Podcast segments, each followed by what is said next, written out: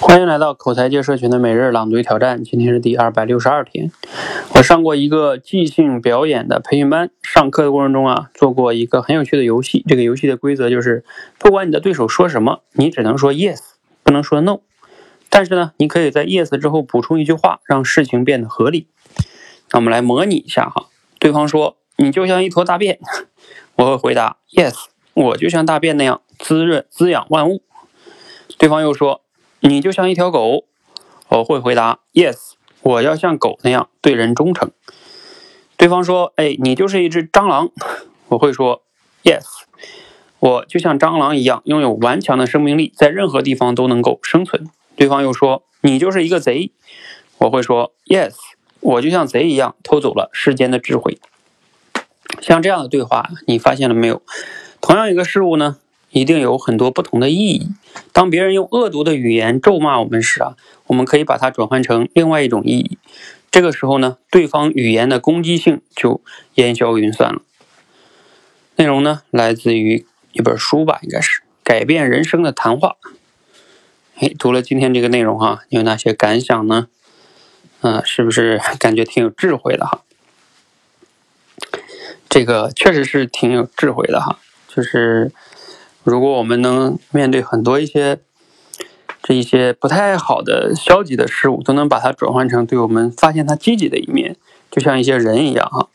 我们看到一个不喜欢的人，如果也能看到他积极的一面，好的一面，那可能我们也会这个世界也会更好一点哈。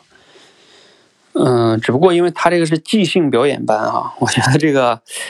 有时候还是挺难的，嗯，就是确实，比如说，你可以想象一下，现现实中是即兴的情况下，你不知道他对方会跟你说一个什么样的东西，然后，而且我们人他其实从本能上来说是有一个，就是这种排斥的啊，就别人对我们攻击的时候，我们特别想要反击，啊，就比如说你是一条狗，你才是一条狗呢，就是你的第一反应就是这个啊。所以你要想克服这种第一反应，然后还要能想到狗的这个忠诚，嗯，我觉得对我们大多数人要想即兴的情况下，挑战还是蛮大的。嗯，那不过我刚才呢刚好直播完这个今天晚上的一场直播交流会啊，就是聊到这个即兴表达。嗯，我觉得大家刚开始的时候呢，还是不要挑战这么难的了。啊，你想在即兴的下能想到这些反的方面，有时候不容易。啊，还不如像我们社群，我倡导让大家练的这种，就是即兴表达呀。不过他这是即兴表演哈，啊，但是本质上也有背后的即兴的这种思维哈。先从一些简单的开始吧，啊，比如说给你个图片，让你谈一谈，即兴表达一下，啊，给你一个我们的关键词，给你个关键词，让你即兴表达一下哈。当然跟他这个即兴表演不太一样哈，他这种训练也有意义，可能你要不断的被训练之后。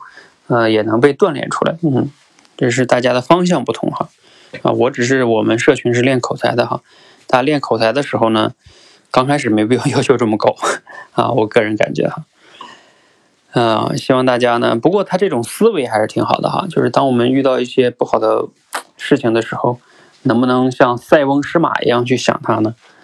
看到它好的一面，这样我们的人生也会变得更好哈。